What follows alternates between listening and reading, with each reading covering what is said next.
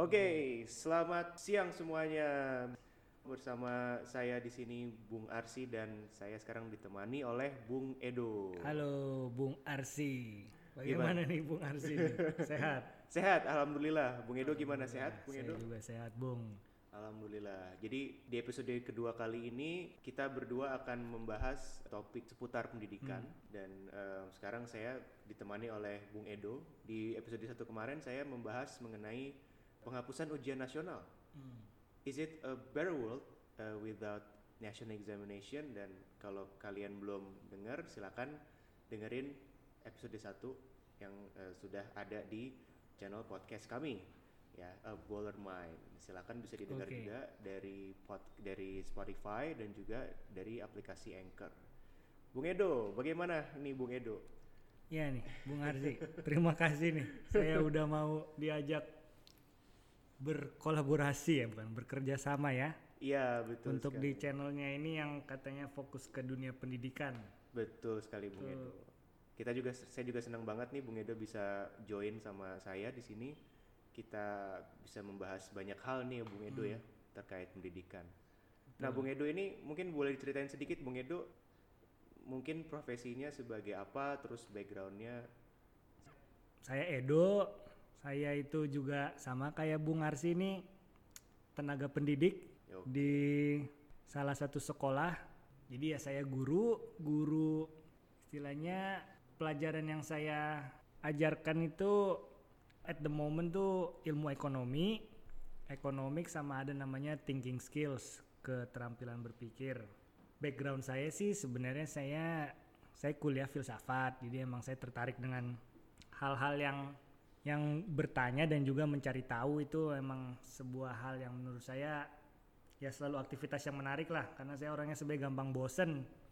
Jadi kalau misalkan ada sesuatu yang perlu kita ketahui dan setelah itu dari pengetahuan itu kita bisa kayak feel mind blown atau terbuka perspektifnya lebih lebih lebar lagi tuh menurut saya suatu hal yang selalu menyenangkan. Jadi ya saya dari filsafat sebelum filsafat juga sebenarnya saya kuliah sastra karena emang sebenarnya saya sangat tertarik dengan ya dengan banyak penulis gitu jadi ya itulah sedikit dari saya luar Kayaknya. biasa. Memang Bung Edo ini memang saya sudah kenal cukup lama karena eh, kita sering bekerja bersama. Hmm. Kalau saya bilang sih Bung Edo ini adalah bisa dibilang ensiklopedia berjalan ya kalau menurut saya. Iya. Karena tiap saya nanya apa, saya diskusi apa, pasti Bung Edo tuh selalu punya jawaban ataupun bahkan eh, referensi untuk setiap pertanyaan.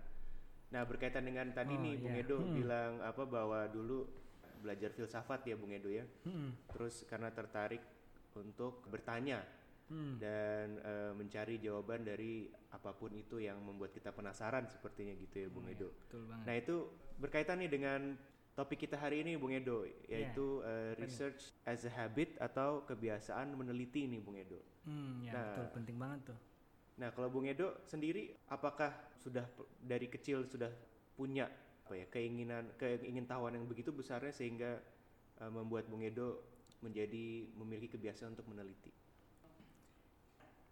Sebenarnya sih kalau bisa ini jangan tentang saya ya ceritanya. Cuman maksudnya kan lebih baik itu kita kita ngomongin ya maksudnya ini saya saya nggak mau ngebelokin tentang tentang saya jadinya gitu. Sorry nih ya Bung siap, Arsi. siap, Eh, siap, Bud. Soalnya saya kalau ngobrol sama Bung Edo, saya lebih senang mendengar daripada saya yang nanya. ya sebenarnya ya kita ini kan sama-sama guru ya jadi sebenarnya kita tahu bagaimana kelas itu dinamikanya bekerja kita itu tahu proses anak-anak belajar kita juga tahu proses kebutuhan kurikulum yang harus dipenuhi itu apa kita juga orang-orang yang eh, bahkan kita bisa memprediksikan anak dengan yang dengan potensi yang sekarang ini kira-kira nilainya itu akan seperti apa dengan ujian yang kita yang akan mereka hadapi gitu. Ya maksudnya kita juga punya hal-hal seperti itu. Mungkin tentang research as a habit ini apa pentingnya sih sebenarnya variabel penelitian dalam perkembangan kegiatan belajar mengajar siswa-siswi Indonesia lah Iya, atau juga iya, mungkin betul. mahasiswa Iya. mahasiswi Terus kira-kira apa ada benefit positifnya kah atau justru sebenarnya emang cuman sebenarnya juga cuman gimmick aja? Ya maksudnya itu justru bisa kita bicarakan sekarang karena Iya. kan kita kan tahu sekolah itu pasti misalkan kamu anak IPA berarti ya paketan belajarnya itu kimia, fisika, biologi, matematika. Ya udah nah itu itu piringnya udah disediakan nih buat kalian nih. Kalian makannya itu gitu kan. Kalau misalkan ya kalian anak IPS berarti kalian makanannya sosiologi, ekonomi, geografi kayak gitu. Nah, kita kan nggak eh, kita nggak pernah berpikir kalau oh saya maunya makanan yang saya suka gitu. Kalau misalkan hidangan makanannya itu sebenarnya nggak ada cuminya, tapi saya suka banget cumi, kenapa saya nggak boleh makan cumi gitu? Iya, nah, harusnya benar. kan gitu kan. Jadi penelitian itu kan sebenarnya hal yang saya sekolah mau belajar mengenai bagaimana cara menciptakan roket gitu. Iya. Ternyata emang nggak ada tapi di sekolah. Tapi boleh nggak saya mempelajari tentang itu? Seharusnya kan kita diperbolehkan gitu. Iya, iya. Jadi mungkin saya sorry nih kalau sedikit sporadis dulu aja Gak kali apa-apa, ya. gak apa-apa. Langsung aja Bung Edo kita bebasnya di sini. Bebas dulu aja kita lah ya. hajar aja Ah, semuanya. ya. Maksudnya kalau menurut saya kalau menurut saya ada dua konsep penting nih di sini kalau sebenarnya ya, yang ada di pikiran saya sekarang nih. Tugas dunia pendidikan itu tugas kita, itu tugas negara juga kan ada di undang-undang ya, itu mencerdaskan kehidupan bangsa. Iya, betul. Itu itu sebuah sebuah amanat gitu, sebuah tugas ya. Juga emang kalau menurut saya beberapa individu sangat tertarik juga sebenarnya dengan proses mengeksekusi pencerdasan kehidupan bangsa ini. Dampaknya adalah ya kita menciptakan sekolah memang, Iya. gitu kan? Paling ideal itu. Paling ya. idealnya itu Kak Bung Edo ya. menciptakan sekolah. nah di sekolah ini tapi ada proses pembelajaran. Nah kenapa saya bilang itu itu satu, satu variabel kan tadi saya bilang ada dua hal. Iya. Satu halnya lagi Albert Einstein nih pernah bilang satu-satunya hal yang menghambat proses pembelajaran saya adalah pendidikan saya. Oh, Ya, justru pendidikan Justru itu pendidikan yang dia. dia bilang menghambat. menghambat proses pembelajaran dia. Oke. Mungkin menarik, bahasanya menarik. the only thing that intervenes with my learning is my education. Oke. Gitu. Jadi itu kritikan yang sangat pedas kalau menurut saya terhadap dunia pendidikan Iya, yang iya. datang dari seorang Einstein gitu. Iya. Ya di satu sisi kita juga uh, dunia pendidikan harus sangat aware dengan dengan kritikan itu yang datang juga dari seorang Einstein bahkan karena ya jangan sampai juga ya katakanlah sekolah atau sistem pendidikan itu justru sifatnya hinders people from their learning Yes. gitu kan Iya. jadi emang ya kalau menurut saya itu kritikan Einstein sangat sangat penting banget yang ada dari situ yang artinya sebenarnya kita harusnya me- memfasilitasi keinginan anak untuk ya untuk belajar gitu. Belajar kita hal yang mereka inginkan. yang mereka inginkan ya. gitu. Iya, iya betul betul. Nah, sebenarnya bagaimana cara cara kita memfasilitasi dengan mem- membuka ya semacam sebuah wadah untuk ya mereka harus meneliti gitu. Nah, tapi emang bukan berarti sebenarnya kan proses penelitian itu terlalu bebas, tidak punya metode, gitu Iya. kan? Nah, di artinya di situ juga sebenarnya kepentingan kepentingan meneliti itu sebenarnya kan meneliti itu sebenarnya adalah proses mencari tahu kan ya. betul, betul.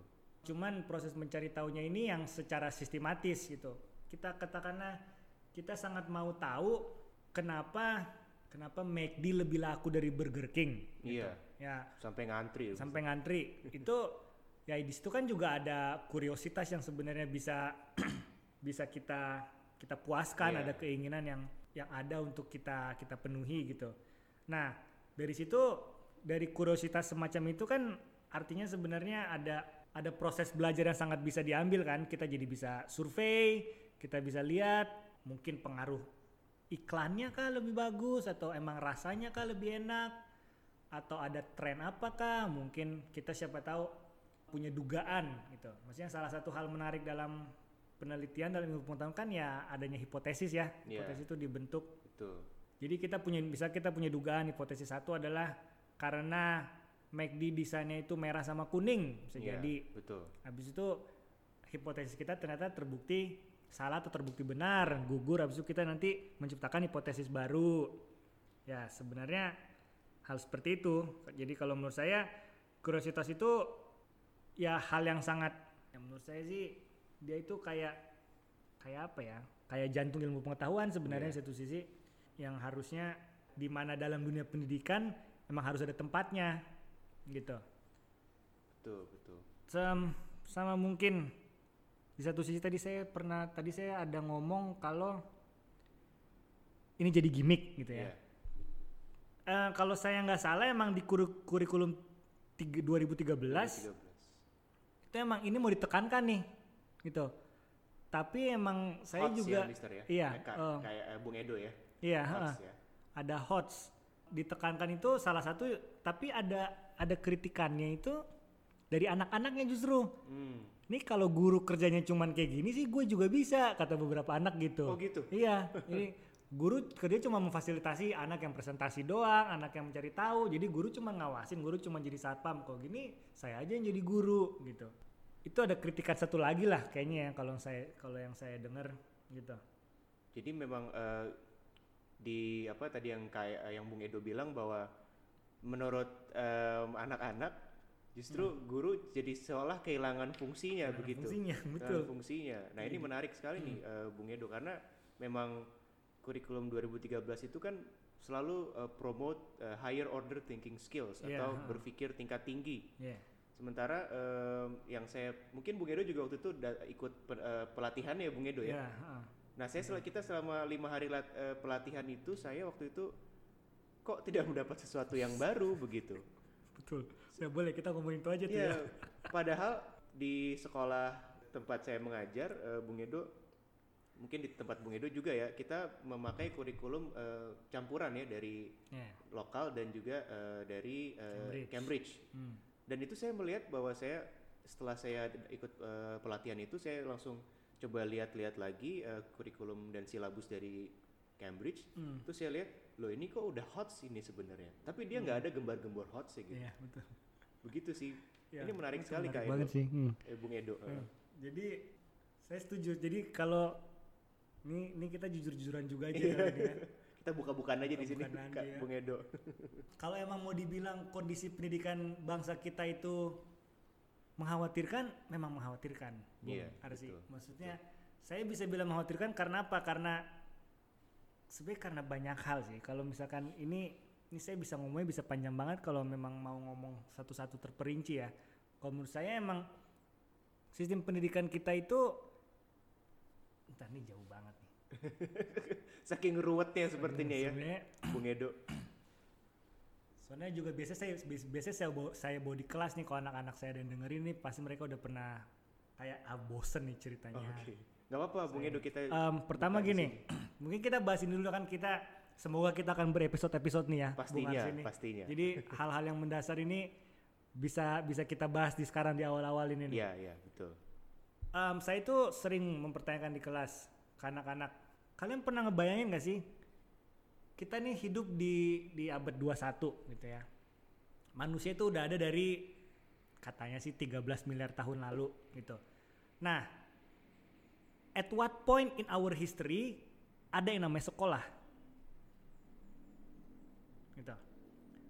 Biasanya jawaban-jawaban anak-anak macem-macem nih ada ada yang pernah kalau saya bawa itu ada yang bilang sebenarnya sih sekolah itu pas kita lagi belajar berburu sama om sama ayah kita pas waktu kita masih hunter and gatherers bisa jadi itu namanya sekolah oh iya betul saat sama orang tua kita diajarin gini caranya mancing gini caranya eh, masak itu juga sebenarnya namanya sekolah proses belajar nah tapi kalau kalau menurut saya sepengetahuan saya ya, saya terbuka untuk dibuktikan salah nih. Sekolah itu ada mulai mulainya di Yunani gitu. Hmm, Nama orangnya Plato yang bikin. Plato ya. Plato yang bikin tuh namanya Iya, Akademia. Mm, mm, mm. Nah, kenapa Plato bikin itu? Sebelumnya itu sebenarnya banyak banget orang yang udah belajar cuman tersendiri gitu. Jadi tidak desentralisasi. Jadi emang ada banyak orang ya Pitagoras sebenarnya udah belajar sendiri juga, tapi dia tuh bikin yang namanya semacam cult gitu Oh, Oke. gitu kayak oke ya kalau mau belajar di sini tapi tapi itu tidak tersistematis juga karena emang itu dijadikan ya jadi kayak cult gitu deh Eh, anda nggak boleh makan saya lupa lah nggak boleh makan brokoli atau nggak boleh makan pokoknya sayur-sayuran tertentu. Nanti kalian lihat dulu lah. Saya juga lupa nih. Pokoknya maksudnya cultnya kayak gitu. Tapi dia emang menciptakan ada rumusnya. Terus kalau mau belajar harus main musik dulu. Pythagoras kan sebenarnya orang yang sangat suka musik juga. Maksudnya juga ada ya sebenarnya ada banyak lah. Ada Archimedes gitu-gitu Iya. dia. Tapi sebenarnya memperolehnya tuh semua pengetahuannya sendiri. Nah ya sekitar abad 4 sebelum masehi itu ada orang namanya Socrates nih Bung Arsi. Iya. dia muter-muter Athena itu mempertanyakan banyak hal semacam ya kenapa sih langit itu biru? Iya. gitu. Kita waktu itu kita nggak tahu cuman abis itu cuman keingin rasa ingin tahu manusia itu banyak banget gitu kan. Banyak banget. kenapa kita harus bayar pajak? Gitu. Sebelumnya kan emang nggak ada tuh namanya nggak ada nggak ada pengetahuan. Oke nggak ada nggak ada sekolah lah intinya. Atau nggak emang pengetahuan itu hanya milik milik beberapa golongan doang gitu. Bulan itu terbuat dari apa? Iya. itu rasa ingin tahu itu ada. Maksudnya dari dari hal seperti itu sampai juga eh, apa itu cinta gitu. Iya. apa itu pertemanan? Apa bahasa itu datangnya dari mana? Maksudnya Iya. pertanyaan itu sebenarnya kan banyak banget dari manusia. Si Socrates itu orang yang gembel muter-muter Athena tuh nyari-nyari eh ini kira-kira jawabannya apa ya? Ini kira apa ya? Dari pertanyaan-pertanyaan tadi itu emang hasilnya diskusi sebenarnya. Diskusi. cuman ada satu muridnya dia yang emang sangat sangat suka merekam diskusi itu ditulis. Ya si orang ini namanya Plato. Sama si Plato ini ya pokoknya long story short dulu Socrates itu dianggap mem- membawa kegaduhan di Athena sehingga akhirnya dia dia dapat hukuman dia harus dia harus dihukum mati. Oh, sampai harus dihukum iya, mati. sampai harus dihukum mati.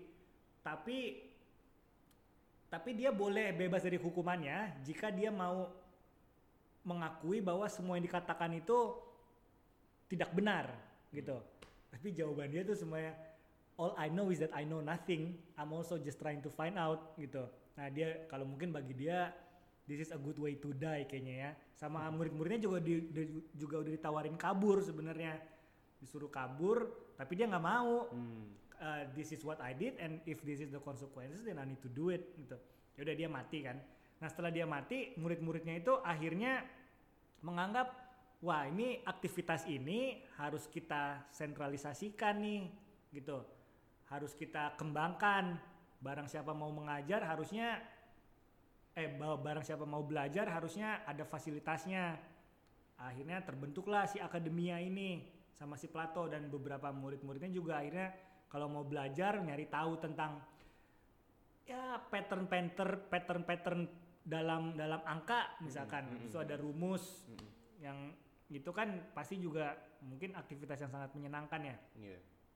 terus dicari bareng-bareng nah lama kelamaan ini akademinya penuh Hmm. gitu Oh, banyak peminat. banyak justru, peminat. banyak nah, kalau ya. kalau kita mau bayangkan kenapa itu banyak peminat, kalau kita jadi orang tua, eh, misalkan Bung Arsi udah berkeluarga, terus punya anak, pasti rasionalitas orang tua, eh bawa anak kita ke sana aja yuk, Mm-mm. gitu. Daripada dia, ya bisa daripada dia mungkin keasikan main atau enggak nggak ada kerjaan, ya mungkin dia bisa bantu kita numbuk padi atau gimana, tapi kita pasti menganggap di situ ada aktivitas menyenangkan tuh ada aktivitas produktif untuk anak-anak muda pasti kita tertarik untuk memba hey, bawa anak kita ke sana aja Iya. Gitu iya, kan? Nah, Betul.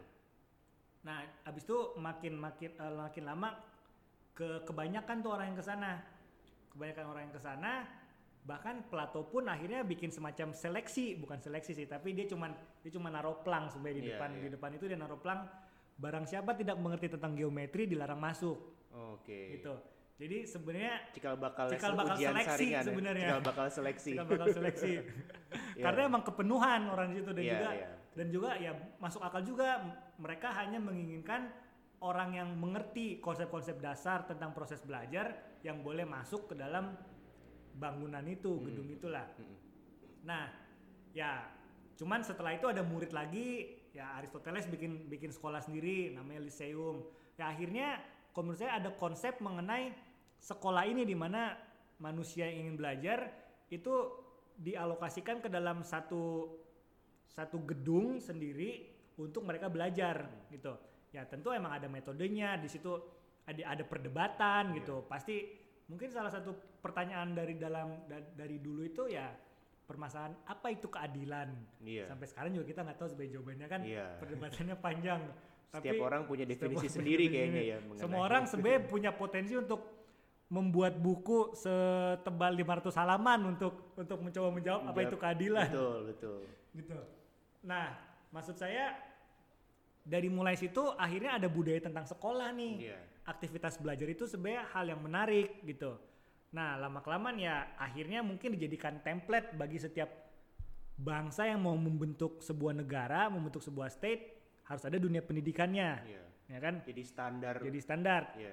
Nah, maksudnya itu ada evolusinya juga mungkin panjangnya. mungkin. Dan juga emang ya tetap ada mungkin sekolah emang anak-anaknya para raja pasti berbeda dengan sekolah anak-anaknya petani misalkan gitu. Tapi seenggaknya pengetahuan itu hal yang mau dibuat sistematis dalam dalam satu peradaban tertentu. Gitu.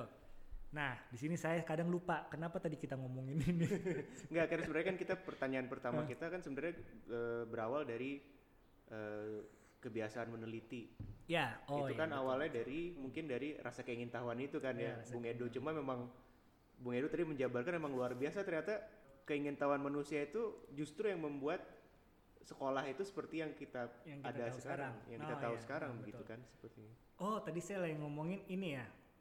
Saya kalau nyeritain di kelas Iya, anak-anak tuh betul. sebenarnya kayak gini. Iya. Nah, salah satu hal itu kan kalau kita kalau kita ngomongin mungkin beberapa kalian ini yang lagi mendengarkan, kalian punya konotasi yang sebenarnya nggak enak. Aduh, harus sekolah lagi gitu kan. Justru maksudnya apa yang merupakan sebuah hadiah peradaban zaman dulu, kita tidak menik- menikmatinya sekarang sebagai sebuah hal yang sangat menarik lagi. Karena emang kita sekarang menganggapnya sebagai suatu kewajiban aja Iya. ini disuruh orang tua terus mitosnya katanya kalau mau sukses harus sekolah Iya, gitu kan betul. Walaupun sebenarnya ya tidak harus demikian. Oh tadi kita juga lagi ngomongin ini Bung Arsi. Betapa mengkhawatirkannya sebenarnya Iya, betul. kondisi pendidikan di Indonesia. Betul. gitu. Nah cuman saya maksudnya saya mikirnya kalau emang kita akan karena kita akan melanjutkan ini menurut saya ini dasar yang penting untuk Iya. kita kemukakan nih. Itu dari perspektif saya ya. Maksudnya yang tadi saya bilang juga saya terbuka untuk dibuktikan salah. Kalau ternyata sekolah datang dari dari ada satu sumber historis lainnya Iya. gitu tapi kalau yang menurut saya demikian adanya ya itu tadi cerita cerita tentang saya itu dan eh bukan cerita tentang saya Iya. cerita yang tadi saya Cerita paparkan ya mengenai ya terbentuknya sekolah lah ya. Hmm. Sebenarnya ternyata eh, berawal dari keingintahuan rasa keingintahuan seorang eh, Socrates ya. ya dan Begitu ya, akhirnya Bung dan manusia juga dan sebenarnya manusia Hmm. pada saat itu.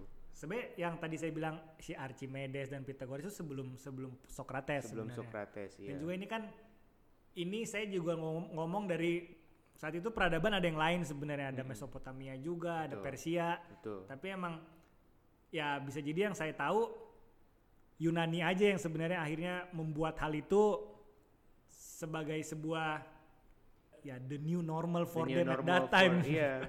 New normal eh, for the education pada Ya, waktu itu hmm. gitu ya. Betul. Maybe eh, mungkin malah pada saat itu lahir sebuah apa yang dinamakan dengan edukasi atau Ya, pendidikan gitu pendidikan. mungkin ya, Hmm, Bung Edo. ya, betul. Tapi setuju Bung Edo. Em, memang eh, kalau balik lagi ke Hmm. kebiasaan meneliti ya. Sebenarnya mungkin dari kecil pun kita sudah ketika kita mau meneliti itu kita pasti ada pertanyaan ya Bung Edo. Seperti Betul. Socrates tadi kan, Hmm. kenapa langit ini biru, kenapa ini, kenapa itu begitu. Dan ternyata eh, yang mengejutkannya pada zaman itu dia dihukum mati karena terlalu banyak bertanya ya Bung Iya. Edo.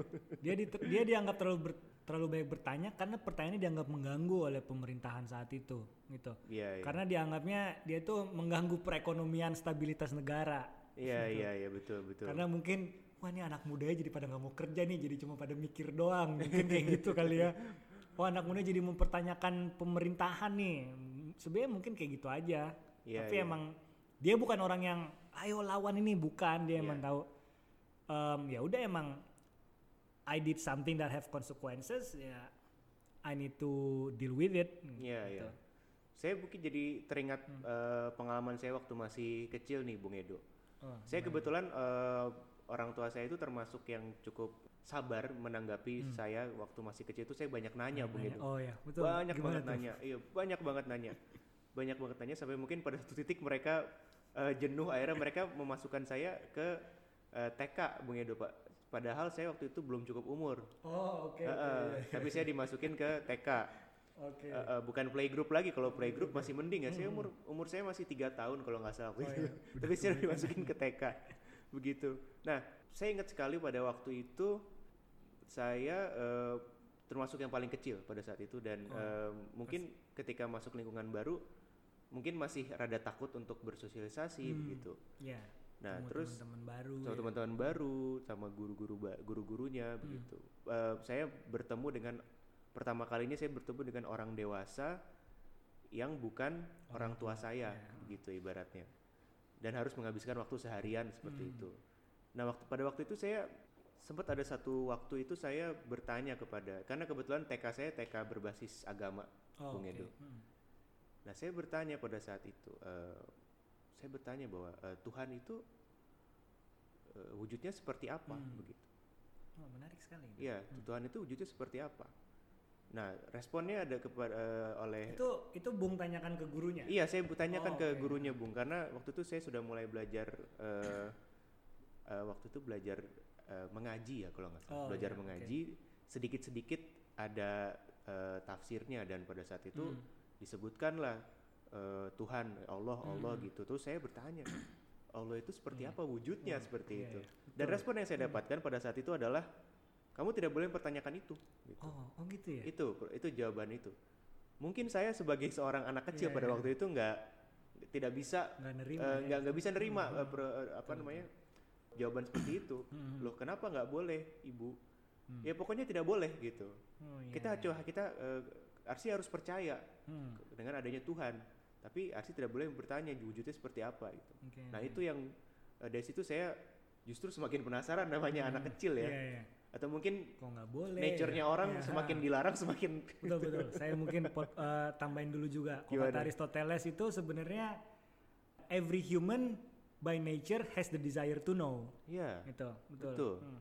iya has the desire to know Hmm. kan. Jadi ibaratnya em, kenapa nggak boleh begitu? Nah, pas saya sudah semakin beranjak dewasa, saya bahkan menjadi seorang pendidik sama seperti Bung Hmm. Edo, seorang eh, guru, tenaga pengajar, saya semakin menyadari bahwa banyak sekali eh, mungkin eh, pen- para pendidik atau tenaga pendidik yang justru malah mematikan potensi dari kebiasaan meneliti itu Iya, karena betul, betul, betul banget. dari sejak eh, level dasar pendidikan mereka bertanya Hmm. itu sudah Jalan-jalan. tidak tidak boleh Iya. begitu Itu dosa besar itu dosa besar dosa loh katanya saya juga dibilang gitu Sama Bung si Edo gurunya. waktu itu saya udah masuk SD saya punya pertanyaan yang sama ke gurunya Tuhan itu wujudnya seperti apa dan Hmm.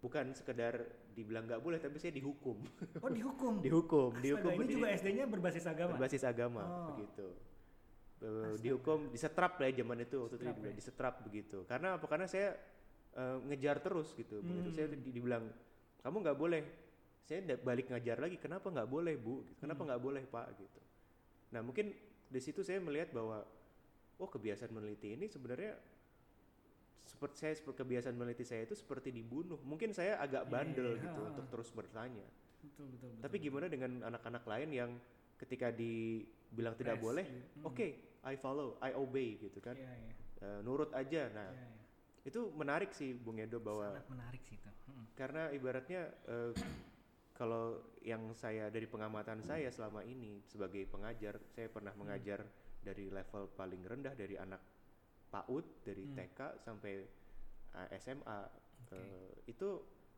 mereka selalu punya pertanyaan dan Hmm, hmm. saya sangat saya malah eh, terus terang tertantang kalau saya Iya, Bung Edo untuk ketika ada satu anak yang quote in quote menantang men-challenge saya Oh, iya. dengan pertanyaannya yang luar biasa mungkin saya ketika saya nggak bisa jawab oh saya harus belajar lagi Iya, begitu. Hmm. mungkin begitu kalau saya Bung Edo Iya, iya. Betul, betul. Em, saya setuju banget sih emang itu ya salah satu mengkhawatirkannya dunia pendidikan kita menurut saya dalam hal itu juga. Anak itu kalau mau bertanya, guru itu kalau nggak tahu biasanya males ngelayaninnya atau enggak justru merasa lebih gawat lagi nih ya harga dirinya dipertaruhkan kalau mereka nggak tahu jawabannya Iya, gitu. betul. Nah itu itu sebenarnya yang yang sangat lebih mengkhawatirkan lagi sebenarnya. Memang pelik sih ya Bung Edo Ya ya. pelik banget gitu. Tapi tapi maksudnya ya perlu kita diskusikan lah Iya, biar iya. mungkin juga kita jadi ada pengetahuan baru dan juga Betul, mungkin ya ini para pendengar dapat dapat siapa tahu em, memikirkannya kembali siapa Iya. tahu juga sedang terjadi kan Iya, betul. sama kalian. Pertama, saya mau ngomong gini. Ini Carl Sagan yang pernah ngomong nih, salah satu saintis. Em, dia bilang tuh dia juga emang pernah mengalami kepelikan seperti ini. Dia punya pertanyaan nggak ada jawabannya. Tapi setelah emang dia ya berjalan dengan dengan meneliti banyak hal, dia seorang saintis. Dia akhirnya tuh jadi punya kesimpulan um, I'd rather have questions that can never be answered than answers that can that cannot ever be questioned gitu. Jadi ya emang karakter dunia itu seperti itu gitu. Jadi emang kalau misalkan kita punya dua pilihan antara pertanyaan yang nggak pernah kita tahu jawabannya atau jawaban yang tidak boleh kita pertanyakan Hmm. jauh lebih menarik yang pertama daripada yang kedua gitu. Dan itu, nah kalau menurut saya ya mungkin premis utama kita kuriositas itu adalah bensin kehidupan kali ya, mungkin bisa dibilang dan Kayaknya juga we- it doesn't feel alive when we don't question anything gitu, ya if right? you don't question anything kayaknya ada yang ada yang salah gitu dan Iya. juga yang pasti kalau emang jawabannya kita nggak ada eh, kita tidak dapatkan itu harusnya kita nggak itu bukan alasan untuk berhenti bertanya untuk ber- Iya. untuk bukan alasan untuk berhenti penasaran sebenarnya gitu karena kita boleh mencari sendiri gitu dan emang untuk masalah seperti itu bukan berarti jawabannya emang ada satu gitu nah sebenarnya sih ada ada cerpen atau puisi cerpen atau puisi kayak cerpen deh Iya. cerpen cerpen agak agak vulgar sih tapi dari dari Putu Wijaya Oh, Putu Wijaya ya. Iya, Wah, Putu mungkin bowlers nih perlu browsing siapa itu Putu, Putu Wijaya. Wijaya. Kita tumbuh dengan karya-karya Iya, beliau ya. karya-karya beliau. Ya, silakan bowlers kalau mau tahu eh, kalian coba googling. Nah, kalian kalau bisa sih coba baca juga. Iya. Gimana tuh, Bung Edo? Ini tapi vulgar nih, boleh kita bicarakan aja di sini. Ya, nanti kalau Itu kalau kira-kira nggak kurang boleh appropriate ya. kita Jadi, delete. jadi sebenarnya ada Putu Wijaya itu punya cerita sama seperti pertanyaan Bung Arsi. Jadi ini ada anak kecil, dia itu pergi ke mana-mana. Dia Iya. pernah dengar satu kata, nama katanya memek, Hmm. gitu. Habis itu dia mau tahu itu apa. Mm-mm. Jadi si Putu Wijaya itu ya emang dia pakai kata kata ini nih kata si itu tadi. Dia putar ke mana-mana si anak kecil itu nanya pah memek apaan sih? Gitu. Hah kamu? Tahu dari mana? Sembarangan ditampar lah dipukul kayak gitu-gitu. Tapi kan dari perspektif dia I just wanna know what that is. Iya. gitu. If you sebenarnya kan sebenarnya if you tell me it's not it's something that is yang sebenarnya kurang sopan ya bilang aja. Iya. dengan itu saya tahu gitu. Tapi reaksi orang dalam dalam cerpennya Putu Wijaya itu tuh orang ditampar gitu. Iya. atau enggak juga dia dia tanya ke dia tanya ke mamanya juga juga malah dipukul. Kamu sembarangan kamu habis nongkrong sama siapa? Kamu temenan sama siapa? Di- malah malah dapat reaksi seperti itu. Dia dia tanya lagi ke sana ke sini. Semuanya tuh dia dapat dapat dapat apa dapat respon seperti itulah Iya. gitu. Ya dia pokoknya pokoknya dia ya saya juga lupa detailnya lah tapi maksudnya saya inget banget itu dari Putu Wijaya itu em, cerita mengenai itulah. Nah dia ke gurunya juga ada yang kayak gitu. Ke guru dia juga malah dipukul. Pokoknya dapat dapat respon yang negatif lah. Malah malah dia malah yang ya? salah ya Iya, betul. betul. malah malah dia yang salah gitu. Nah emang ya eh, emang long story shortnya sebenarnya akhirnya ya Putu Wijaya juga kalau bikin cerita harus harus apa ya? Harus menggelegar juga harus menarik Iya, kayaknya iya, kan? betul, namanya betul. juga sastrawan. Iya. dia ada ke satu guru yang akhirnya emang menjawab. Dia dan si anak ini tuh nanya ke bu guru. Bu guru memek apaan sih? Kamu beneran pengen tahu? Gitu kan. Sama si Putu Wijaya sih naruhnya si gurunya langsung langsung buka celana. Ini nih. gitu. This is what you've been asking for. Justru di- Nah, dikasih otentik. dikasih langsung otentiknya ini. Oh itu. Nah habis itu pokoknya Putu Wijaya naruh nga- ngasihnya meletakkan si ibu guru ini adalah pahlawan pengetahuan untuk si anak itu. Oke. gitu. Ya sebenarnya maksudnya itu maksudnya yang yang yang came up in my mind when when you told me that story Bung Arsi Iya, iya, iya. karena emang itu betul banget itu kayak si Putu Wijaya sebenarnya kayak gitu. Nah cuma kan itu emang itu kan sebenarnya hal yang ada jawabannya tapi dalam dalam kerangka pengetahuan society itu itu dianggap terlalu tabu lah atau Iya. gimana justru kan di situ ada keberbahayaan yang yang sangat ekstrim sebenarnya Iya, kalau emang itu tidak mau dibicarakan Betul. gitu kritiknya tentu adalah masyarakat yang tertutup justru dampaknya sangat buruk Iya. untuk perkembangan pengetahuan anak gitu kan.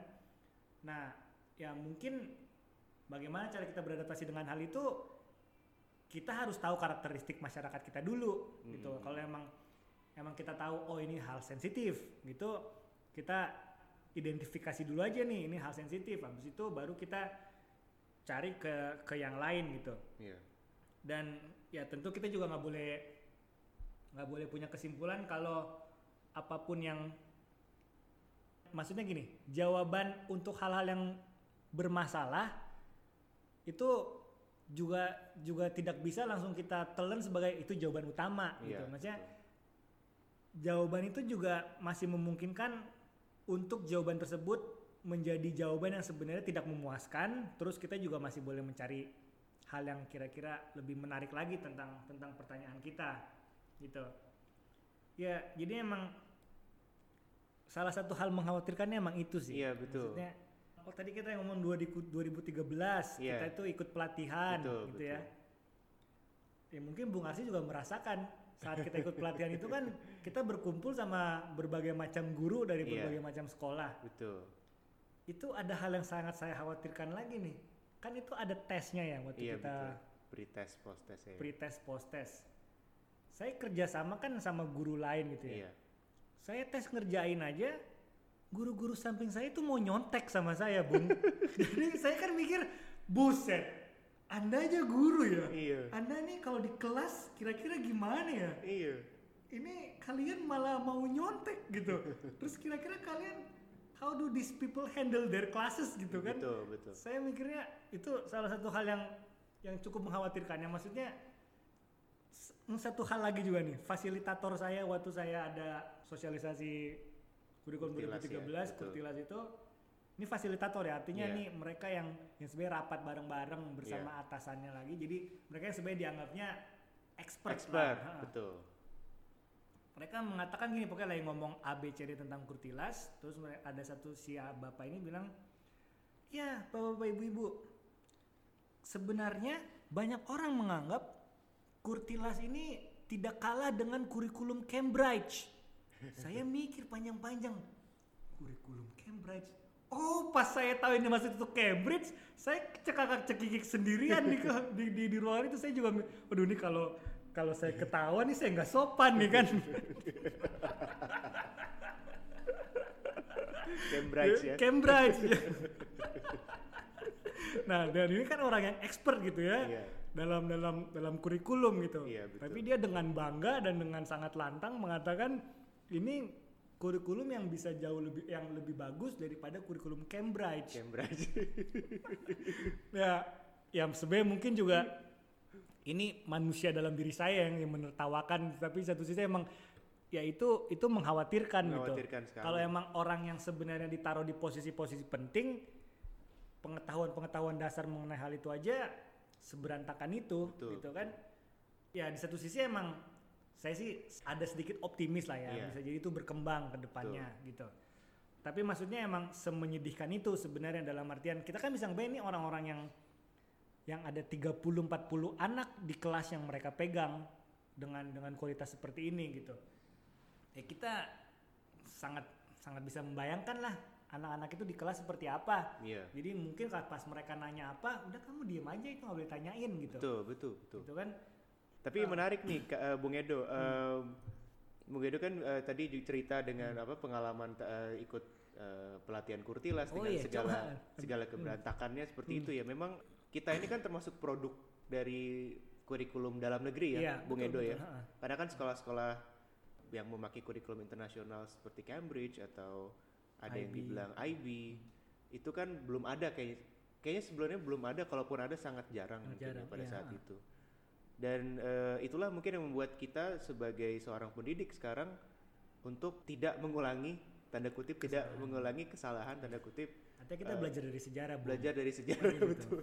Kata Bung Karno jas Iya. merah ya Bung Edo ya, jangan sekali-sekali melupakan Ya, sejarah. sekali bukan sejarah. Kalau saya pribadi sih Bung Edo, eh, Bung Edo sebagai seorang pengajar pendidik, saya itu justru malah membuka keran ibaratnya membuka sebanyak-banyaknya. Silakan kalian mau bertanya. Kebetulan eh, bidang studi yang saya ajar nih bahasa ya Bung Hmm. Edo, bahasa Inggris.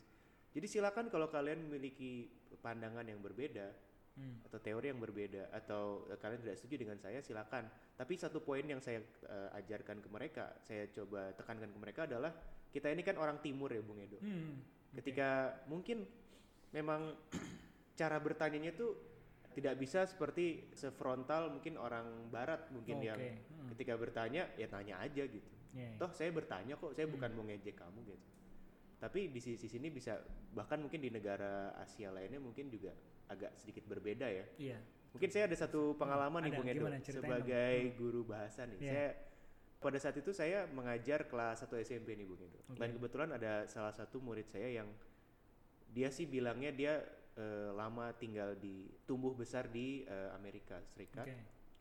dan em, memang kalau saya perhatikan si anak ini cukup apa ya?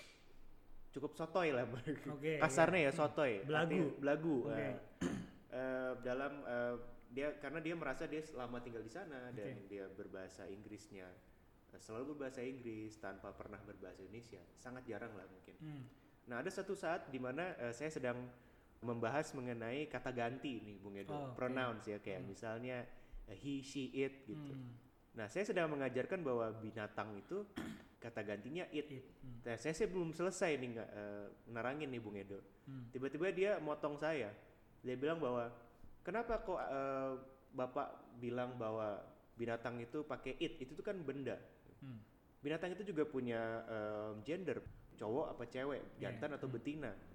Harusnya itu pakai he atau she. Hmm. Nah, saya balikin. Pertama-tama saya bilang, saya terima kasih atas eh, pertanyaan kamu. Bukan saya, saya nggak langsung marahin. Saya iya. terima kasih atas pertanyaan kamu. Ini pertanyaan yang menarik. Tapi saya minta, ketika lain kali kamu bertanya seperti itu, gunakan adab atau gunakan cara yang baik Ya, dalam betul, iya, bertanya. betul. ah. Kita sebagai orang Timur, kamu lama di Amerika, tapi Hmm. kita, eh, saya pikir juga orang Amerika juga ketika bertanya tidak seperti itu. Ya. Kamu kan bisa bertanya dengan, eh, I'm, I'm sorry Mister, I'm afraid that Oh, oke. Frase itu atau phrase itu sebenarnya bisa kita anggap sebagai salah satu cara manner untuk bertanya Ya, sebenarnya. betul, betul. bahkan orang Ah, barat pun ah, ah. begitu gitu. Betul. ah. gitu lalu yang kedua saya bilang saya belum selesai menjelaskan saya bilang bahwa it itu berlaku untuk hewan liar sementara kalau pet atau hewan peliharaan silakan pakai he atau she Hmm. karena ada kedekatan emosional dengan si ownernya atau bahkan Hmm. eh, orang yang sering Oh. berinteraksi dengan binatang tersebut Ya, ya. Poin kedua yang saya mau kasih ke kamu adalah pada saat itu saya Hmm, bilang hmm. gitu Bung Edo. Poin kedua yang saya mau kasih ke kamu adalah sebelum kamu berbicara baca dulu. Saya Hmm, begitu. Oke. ya betul betul betul betul. Terus di luar kelas saya panggil dia, saya bilang, "Kamu ini kan lama di Amerika," kamu bilang. Hmm. Orang Amerika, orang asing itu terbiasa untuk membaca dahulu sebelum berkomentar. Hmm. Kalau dia belum tahu eh, ada evidence atau ada bahan dulu sebelum dia Hmm. berbicara, dia nggak akan berani berbicara. Kamu malah justru seperti orang Indonesia yang bunyi dulu baru baca. Baca. Begitu. Saya mau kamu berubah. Ya. Itu pengalaman saya sih yang eh, menarik yang sampai Iya. saat ini eh, masih saya ingat sih Oh, gitu sebenarnya ya. Bung Edo. Ah. itu anak kelas berapa, Bung? Kelas 7 Kelas pada saat tujuh. itu ya Saat Bung itu Edo. kelas Mungkin itu dia kelas tujuh. Ah. kelas 7 itu kelas 1 SMP mungkin sekarang itu dia kelas sudah kelas 11. Oh, oke, sudah lama sih Bung Edo. Udah lama ya. Ah. Iya sih. Masih ingat sebenarnya dia motongnya gimana? Iya, masih ingat Maksudnya- langsung.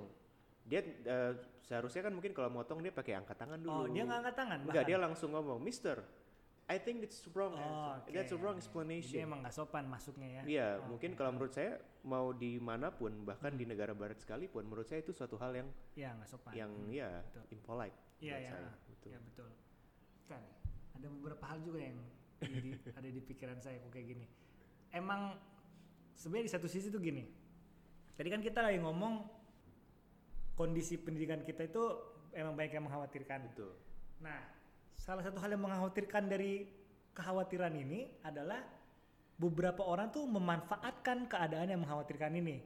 Dalam artian beberapa orang bukan hanya bukan hanya murid nih ya, ada murid, ada guru, ya ada investor, ada sekolah, ada yayasan yang juga mencoba memanfaatkan keadaan yang mengkhawatirkan ini dengan cara ya untuk kepentingan masing-masing lah. Dalam hal ini murid ini mungkin dia menganggap oh iya dia dia mungkin ada ada pe- ada pengetahuan sini nih. Guru-guru di Indonesia itu banyak yang kurang berkualitas. Iya, ada pikiran ya, seperti ada pikiran itu kayak gitu. jadi betul. mereka meremehkan. Iya, jadi pas mereka masuk mereka menganggap I'll teach them how how the real thing should Iya. should should be apa namanya operated Iya. gitu. Terus nah habis itu hal mental attitude semacam ini menghasilkan orang-orang yang yang nggak tahu diri gitu. betul. Itu dari, dari perspektif murid gitu. Ada juga guru yang juga bisa masuk dengan dengan mereka menganggap oh iya saya tahu ini berantakan. Saya tahu ini berantakan, saya mau masuk untuk ya untuk kepentingan memang bagi beberapa orang kan kepentingannya tuh emang serendah untuk feeding their ego ya. Iya. Sebenarnya maksudnya itu salah satu karakteristik manusia gitu ya. Itu mereka juga jadi masuk hanya untuk melakukan hal itu gitu. Atau untuk menjelekkan orang lain lah sebenarnya. Nah, emang itu ya bisa jadi tadi kita menertawakan Cambridge itu juga hal seperti itu ya. Tapi maksud saya itu itu kritikan konstruktif ya. Tadi saya bukan trying to feed my ego at that time. Cuman saya tadi mencoba mendeskripsikan. nah, maksud saya ada hal seperti itu yang Betul. sebenarnya juga orang masuk jadinya mengkhawatirkannya jadi mengkhawatirkan kuadrat gitu.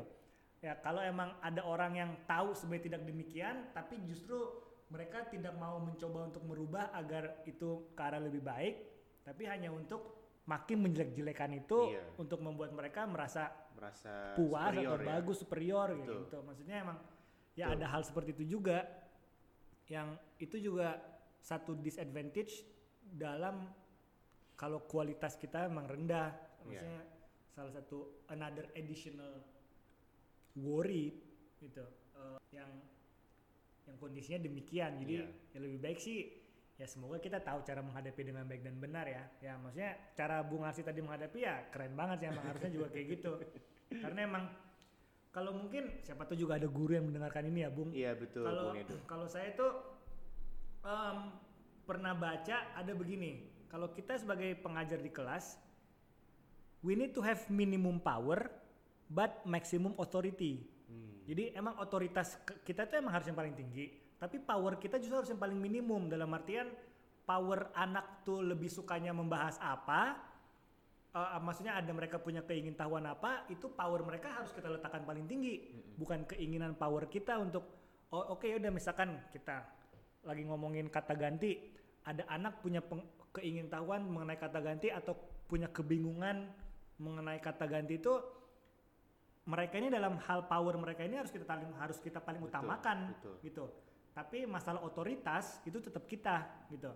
Jadi kayak misalkan Iya. ya ya cara bertanya, kapan Betul, mau bertanya, Betul. kalian boleh pergi ke toilet sekarang apa enggak, Iya. kayak gitu emang itu otoritas ada di tangan guru. Betul. Tapi power sebenarnya kan dua-duanya kalau diterjemahkan tuh namanya kekuasaan kalau dalam bahasa Indonesia. Tapi sebenarnya itu asosiasinya konotasinya dua hal yang berbeda tuh, Betul. power sama authority. Jadi emang sebenarnya guru juga harus jangan lupa otoritasnya, tapi juga harus tahu power itu ada di tangan anak-anak, walaupun otoritas ada di tangan guru Iya gitu. betul. Jadi emang harus dimainkan juga otoritas guru. Soalnya kan power itu yang bisa menjamin mereka belajar dengan dengan nyaman. Otoritas itu yang bisa menjamin mereka belajar secara teratur. Betul. Gitu. Jadi sebenarnya perlu juga tuh Perlu. langkah-langkah tadi kayak Bung Arsi lak- Bung Arsi lakukan.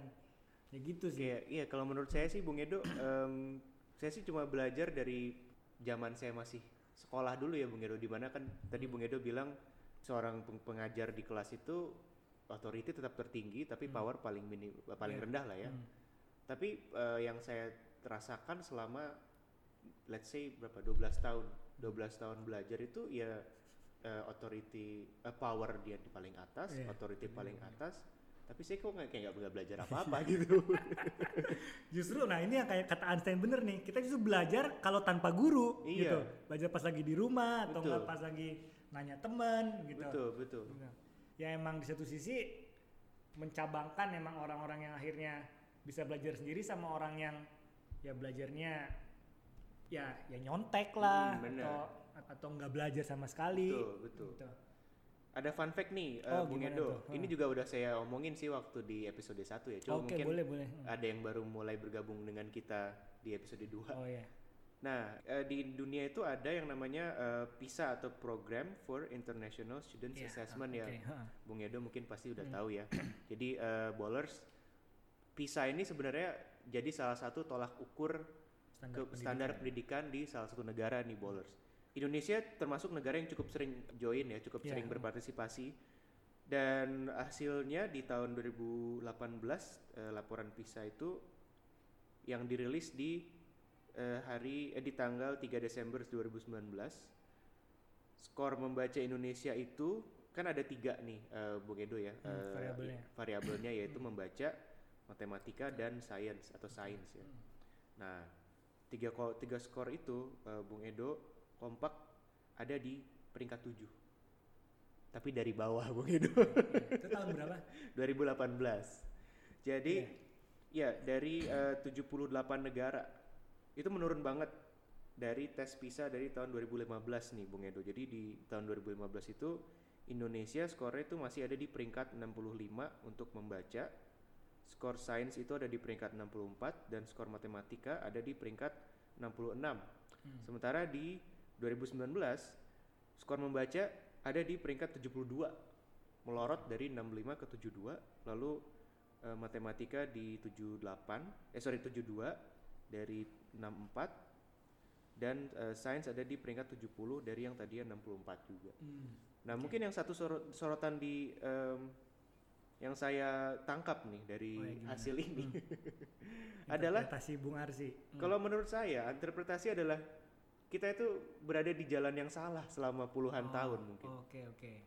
Dan memang sih kemarin saya bahas bahwa penghapusan UN itu kalau eh, menurut saya Bung Edo adalah suatu kemajuan, suatu revolusi, Oke, satu tit- hmm. satu langkah revolusi dari Iya. revolusioner dari pendidikan karena memang ternyata produk dari termasuk saya, termasuk Bung Edo juga yang produk dari ujian nasional ternyata Iya. kita toh pas kuliah belajar hal baru lagi gitu. betul betul. Hmm, Oke. Iya sih, sebenarnya sebagai gini, PISA itu hal yang emang diperlukan, tapi kritikannya sangat banyak banget. Oke. Jadi emang whether it really represents the country or not, sebenarnya mereka sangat terbanjiri oleh kritikan. Oke. Ta- Tapi di satu sisi kalau saya juga ya saya kalau misalkan ada ada oposisi ada dua kubu semacam itu dua-duanya ada argumennya masing-masing sih. Betul, betul. Jadi kalau misalkan ya kritikannya saya juga banyak banyak yang saya maksudnya mungkin kita bahas dulu aja ya, maksudnya Iya. saya soalnya kalau dengerin podcast saya juga nggak mau misalkan ada ada satu podcast Iya. ngomongin PISA terus tapi kritikan terhadap PISA itu Nggak tidak disampaikan, dibahas iya, betul, saya, betul. jadi saya karena lagi ada dalam sini Betul. saya mikirnya pengen saya sampaikan juga Betul, betul. PISA ya, maksudnya itu kan itu standardized testing Iya, standardized. itu standardized testing Ya, jadi dan juga yang dinilai di situ kan bukan perwakilan yang terbaik orang-orang Indonesia yang dikirim. Bukan perwakilan terbaik orang-orang Finland dikirim. Kita juga nggak tahu sebenarnya seperti apa. Dan juga maksudnya gini.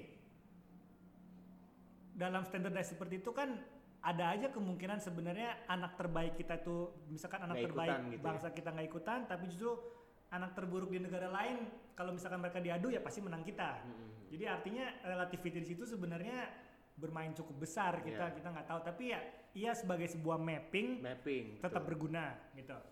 Jadi kalau menurut saya kondisi kita emang emang relatif to other countries itu lebih rendah, saya sih bisa mengakui hal itu kalau menurut saya itu tapi that's in general ya. Iya. Kalau particular things ya kita juga ada olimpiade matematika yang kita pernah berjaya Iya. ada juga Fisika ya. fisika Rubik's Cube lah apa Indonesia juga sebenarnya ada gitu tapi bukan berarti itu membatalkan hipotesis Bung Arsi tadi bahwa kita tuh berada di jalan yang salah selama Iya. berapa lama itu dan juga UN itu penghapusannya adalah sebuah sesu- sesuatu yang revolusioner ya saya setuju satu hal yang sebenarnya saya mau bilang cuman mungkin kita ada ketidaksetujuan juga ya biar biar Gak nih ya iya. kita dibilang salah iya tapi di satu sisi kalau kita ngebayangin kita tuh teman-temannya Bung Karno dan Bung Hatta Bung Syahrir saat itu Ki Hajar Dewantara Iya. kita tuh pasti bingung banget Bung mau mau mau bikin pendidikan seperti apa Iya. dan emang kalau menurut saya nih ini ini prediksi saya yang emang sebenarnya menurut saya juga cukup mungkin cukup ekstrim lah asumsi mereka petinggi-petinggi bangsa saat itu adalah mengasumsikan rakyat Indonesia itu bodoh itu itu cara mereka gampang untuk untuk memintarkan orang-orang bodoh ini Iya. jadi dalam artian sebenarnya contoh kayak gini nih dalam SMA kita punya distingsi IPA IPS Iya. itu sebenarnya untuk penyederhanaan kategori kalau menurut saya karena hanya negara kita yang punya distingsi itu Iya. jadi kalau lu anak IPA berarti lu anak pintar anak IPS itu berarti anak anak kurang Anak pintar. kurang pintar, Betul, benar. nah artinya akhirnya itu menciptakan distingsi itu kan. Betul. tapi emang itu penyederhanaan yang menurut saya necessary buat para pemerintah di zaman itu. Siapa tahu juga mudah-mudahan ya beberapa tahun setelah ini akhirnya penghapusan IPA IPS juga udah nggak ada. Iya. eh maksudnya dijalankan penghapusannya jadi udah nggak ada lagi IPA IPS karena itu tadi menurut saya mayoritas penduduk kita itu mungkin kurang literate gitu jadi emang dengan kondisi yang seperti itu pemerintah saat itu tuh perlu mengasumsikan negara kita ini pendidikannya eh, orang-orangnya susah belajar lah atau malas belajar lah Mhm. jadi emang dampaknya ya cara mengatasi hal seperti itu adalah dengan mengkategorikannya secara secara secara drastis emang kalau Iya. menurut saya. Nah, salah satunya juga dengan UN gitu. Jadi akhirnya perlu ada proses seleksi. Tapi emang maksudnya kompleks banget ya. Itu akhirnya jadi proyek negara lah, orang menang miliaran mungkin dari Iya. situ. Jadi akhirnya itu jadi kepentingan politik, Betul. kepentingan bisnis, jadi, Bisnis, jadi iya. banyak banget sebenarnya. Bener banget. Cuman kan kalau ya saya juga setuju sih kalau emang itu sebuah revolusi gitu, perubahan. Tapi kalau menurut saya ini emang Mas Menteri lagi sedang berjuang lebih keras lagi sih Lebih karena lagi. dia yang ngelawan kalau saya rasa sih banyak banget. kalau maksudnya untuk masalah UN ini Iya. gitu. Kayaknya nggak cuma UN deh, Bung. Kemarin juga ada lagi kan program yang in- baru. Banyak Mungkin ya. kita bahas di podcast Iya, lain ya, Bung. Maksudnya emang siapa pun yang kayaknya mau membersihkan hal seperti itu tuh obstacle-nya emang banyak banget sih. Banyak ya betul banget, nanti kita bahas yang lainnya. Cuman saya gatel banget nih sama untuk untuk untuk ngomongin kalau saya ya bisa jadi saya dibohongin tapi saya sangat mendukung Iya, Mas iya. Menteri yang sekarang. Saya soalnya saya sangat suka saat dia ngomong ke DPR sebenarnya. Iya. pas dia ngomong ke Komisi 10 ya dia ya dia mau menghap, mau bikin RPP itu cuman jadi satu Satu lembar. terus dia juga bilang mohon kalian jangan meremehkan guru. Dia maksudnya dia ngomong gitu. Saya sebagai guru saya juga sangat merasa wah this is the man I need to Yeah. actually sit and Been talk like that there gitu. Ya bisa jadilah. Saya dibohongin itu itu katakanlah strategi dia ya. untuk ya bisa jadi gitu. Tapi for that in itself I really feel he's the right person Hmm. gitu nah itu tadi maksudnya ini, ini kita keluar dari konteks ya. Cuman ntar bisa maksudnya- diedit, bisa, bisa diedit Eh, Edo. tadi kan tadi kan karena dia ngomongin UN gitu kan Iya, ya. Jadi benar. dia dia emang dia sangat sangat bekerja keras dan Iya. salah satu kepusingan dia kalau menurut saya emang menghadapi ya mohon maaf nih tadi kita ngomongin kualitas beberapa guru di luar Hmm. sana yang demikian adanya nih. Itu PR besar juga buat dia mau diapain. Iya. Nah, salah satunya sebenarnya emang dia juga mau mau mengajarkan oke ini orang-orang yang ini masukin yang namanya HOTS, si higher order thinking skills, si penelitian lah, si ya, kurikulum 13 yang sifatnya kayak gitu. Jadi emang ya dia punya kebingungan tersendiri tapi juga harus ada strategi yang gimana nih cara benerinnya nih. Hmm. Emang tentu benerinnya itu enggak bukan yang sulap bim salah bim brep Iya. langsung berubah Balikin telapak tangan ya. nggak nggak segampang itu Iya. pasti pasti strateginya juga ada ya semoga sih 5 10 tahun lah ya mungkin Iya. 10 tahun bisa jadi siapa tahu dan juga itu sangat tergantung penerusnya dia nanti itu siapa bener. Iya. gitu kan semoga orang yang berada di satu track satu frekuensi jadi akhirnya bisa bisa meneruskan lagi nah maksud saya dari segi kepemerintahan pun kondisi yang mereka mau betulin itu emang susahnya minta ampun jadi salah satu salah satu strategi gampangnya adalah membesar-besarkan the idea of HOTS ini Iya. gitu walaupun emang HOTS kita jadinya mikirnya ini tuh sebagai gimmick atau cuman main ada istilah baru tapi hopefully dengan dia dijadikan semacam sebuah mitos yang beredar Mm. HOTS ini itu yang emang akhirnya guru-guru ini tuh mainkan di kelas Iya. walaupun mereka tahu ini susah Mm-mm. Karena kan ya guru-guru yang tadi saya bilangin itu yang saya ngerjain juga nyontek gitu ya probabilitasnya besar jika mereka itu malas memeriksa esai Iya. gitu kan itu kan salah satu karakteristik dari HOTS adalah ya mereka harus menulis Menulis. secara secara panjang dan juga Betul. secara komprehensif kan penelitian juga sifatnya seperti itu Uraian seperti urayan itulah ya. nah, urayan jadi banyak sebaik kesulitannya sih da- dalam artian Iya. ini mengkhawatirkan mungkin juga salah satu penyebabnya nih kalau menurut saya Bung Arsi adalah profesi guru itu kan banyak yang beberapa orang emang menjadikannya itu profesi terakhir ya Iya. jadi dalam artian emang mereka tadinya emang pengennya kerja di kantor yang keren atau gimana, terus habis itu mereka menganggap ah itu nggak jadi itu nggak dapet, ya udahlah kayak jadi guru Jadi guru gampang aja deh kayak. gitu. Terus ada juga yang yang sebenarnya hanya peduli pahala di surga, tapi sebenarnya nggak memedulikan kualitas dirinya sendiri. Jadi mereka mikirnya, oh ya kalau saya bekerja buat orang lain ini saya dapat pahala banyak. Akhirnya ya udah, oh iya apa bisa saya kerjakan anak-anak? Ya mari anak-anak kita buka halaman 18 ini ya oke menjadi guru yang baik tapi kualitasnya tidak dia jaga. Iya, iya. Maksudnya itu juga ya saya juga pernah lihat maksudnya orang-orang yang seperti itu. Jadi kayak banyak orang menjadi tenaga di dunia pendidikan di di proses mencerdaskan kehidupan bangsa ini emang emang sulit last gitu. resort Last malah ya. resort. Nah, maksudnya emang ya Pilihan terakhir. katanya sih ya kalau di Finland itu eh, bukan berarti saya mem- membesar-besarkan Iya. ke- di sana ya. Untuk jadi guru tuh susahnya minta ampun. Iya, setuju Eh, itu. se- sesusah jadi dokter Iya, gitu. harus punya sertifikasi Ada se- yang ketat lah. Betul. Nah, nah, jadi akhirnya juga orang kalau jadi dokter ya dipandang tinggi secara status sosial Betul. gitu. Nah, tapi emang ya kalau menurut saya sih satu variabel utama yang tadi saya belum bawa dari awal sih populasi di satu sisi Bung Arsi. Kita emang populasi itu keterlaluan Iya. di Indonesia tuh. Jadi kalau misalkan emang ngebangun maksudnya me- mengatur negara. Ya mungkin seperti New Zealand, Finland kayak gitu atau- Denmark. Homogen ya, homo- ada homogen dan juga emang sedikit. ya sedikit gitu. Jadi nggak nggak terlalu sulit lah. Nggak kompleks seperti kita. Ya emang sih sebenarnya kita punya kalau mungkin ada kritikan populasi banyak ke China atau bagus-bagus aja gitu. Oh ya bisa emang. Kalau emang kita mau super komunis seperti Iya. China ya yang satu ya, arah ya. itu emang mm-mm, satu arah itu memungkinkan juga gitu tapi tapi kayak kita nggak ada yang suka yang untuk, untuk suka, kayak gitu ya kalau emang ya kita nggak akan bisa podcast bikin bikin podcast seperti ini kalau kita gini. ada di RRC Em, Bisa besok hilang ya. iya, bisa diulang.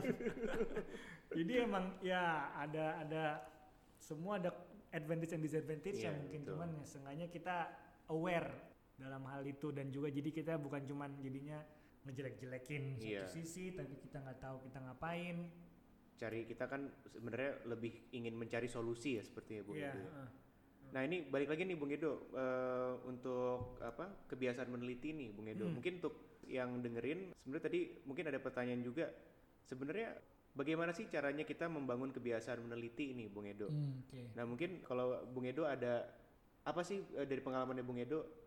Nanti Oke. juga mungkin saya juga sharing gitu. Oke. Eh, Sebenarnya kalau dari pengalaman atau perspektif saya nih ya kira-kira mm-mm. sebenarnya kalau menurut saya tadi kan semua berasal dari kuriositas ya, rasa Iya. ingin tahu.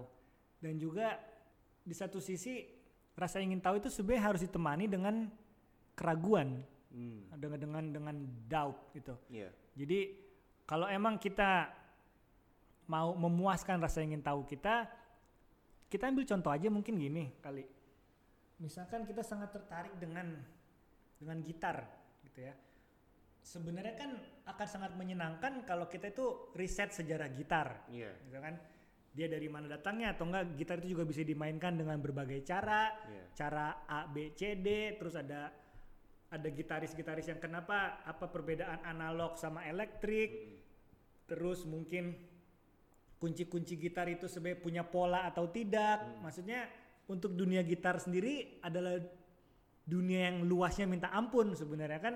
Nah, karakteristik dari penelitian ini sebenarnya kan kalau bagi mereka yang sangat antusias dengan gitar, this so called research itu sebenarnya aktivitas yang menyenangkan aja bagi mereka kan. Hmm. Mereka tidak menganggap itu tugas. Tugas. Mereka tidak menganggap itu kewajiban untuk harus oh saya harus riset ini nih. Tiba-tiba pokoknya saya lihat wah ada orang kayak Jimi Hendrix. Oke I'll look uh, details into Jimi Hendrix.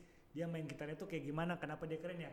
Kita juga sekarang berada di tahap sejarah di mana informasi sebenarnya tumpah ruah ya di Iya, mana-mana betul, ya. betul. jadi kita tinggal ya bahkan di YouTube pun juga sekarang kita bertanya bukan hanya di Google tapi di YouTube gitu Iya. kan. Karena kita mau jawabannya dalam bentuk video. Iya. Dan itu udah, udah bisa terpuaskan gitu rasa ingin tahu kita. Ini ada yang menarik sebenarnya, saya lupa siapa yang bilang. Kalau zaman dulu itu terlalu banyak pertanyaan, terlalu sedikit jawaban. Zaman sekarang justru terlalu banyak jawaban, terlalu sedikit, Sedikit pertanyaan. gitu.